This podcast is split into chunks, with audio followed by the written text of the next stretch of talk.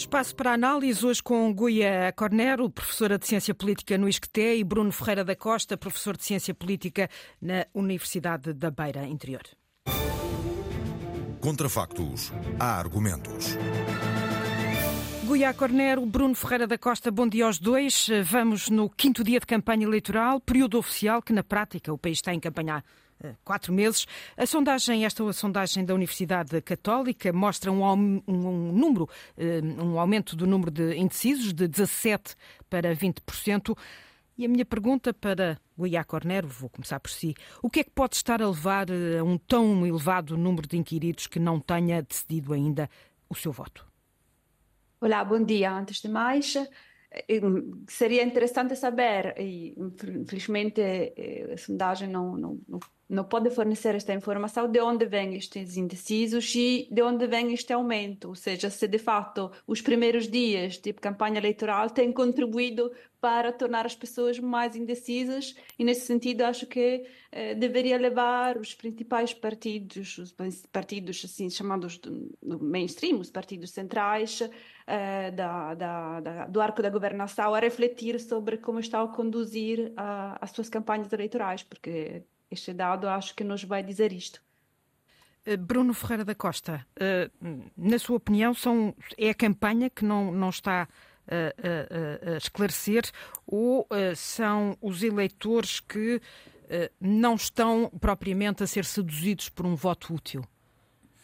Bom dia podemos ter aqui de facto vários, eh, vários fatores, um deles pode ser de facto o início uh, da pré-campanha e o modelo com que foi adotado o seguimento dos, uh, dos debates. E, portanto, não ter havido aqui a capacidade nos debates de convencer de uma forma mais objetiva, mas este aumento pode, ter, estar, pode estar associado também ao facto dos debates terem criado dúvidas, ou seja, a performance dos líderes partidários terem criado dúvidas a um conjunto de eleitores eleitores, eleitores voláteis, eleitores flutuantes, que agora neste momento estão a analisar não só as propostas dos partidos políticos, mas também os cenários de governabilidade, declarações que são apresentadas no decurso da pré-campanha e agora campanha uh, eleitoral, e isso leva naturalmente a uma hierarquia de prioridades, Está. a uma hierarquia de fatores um, associada uh, ao momento de decisão. Está a dizer-me com isso que provavelmente estes indecisos vêm do chamado centrão, dos moderados, eleitorado moderado?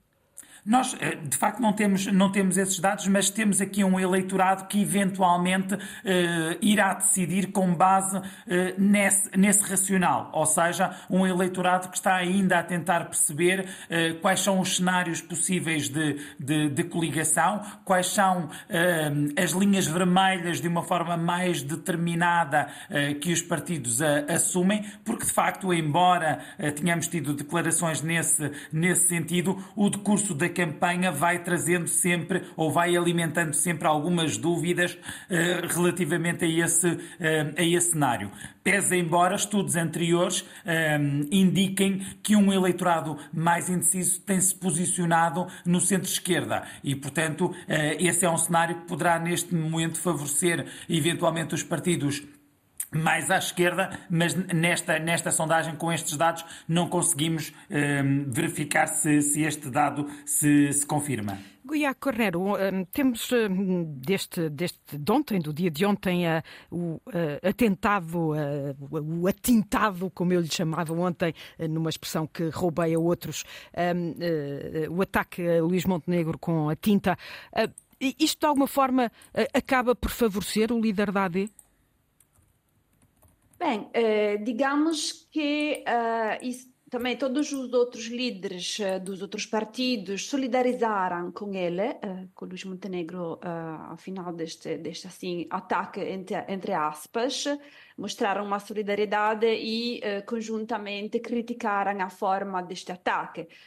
Por outro lado, digamos que de fato o ambiente é um grande ausente uh, dentro dos debates, dentro do, dos programas, que é, é, muito minoritário com respeito aos outros, às outras questões levantadas. Nós temos, a, a nível da União Europeia, uma coisa uh, chamada Green Deal, que está aí às portas e que vai uh, ter que ser um, enfrentado de uma forma muito séria nas, nas, políticas públicas de qualquer governo que vai entrar em, em força.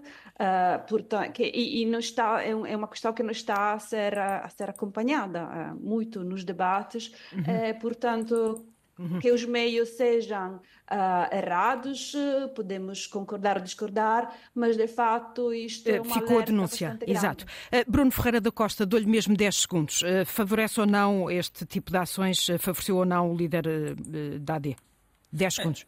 De facto, nós verificamos que há um histórico de, pelo menos, tentar capitalizar estes, estes episódios. Considerando que este episódio já foi repetido eh, com líderes políticos ou com protagonistas de outros, de outros partidos, parece-me que poderá não ter esse impacto ou esse efeito no decurso desta campanha eleitoral. Guiá Cornero e Bruno Ferreira da Costa, eh, vamos a votos legislativas 2024, edição da tarde às 5h30.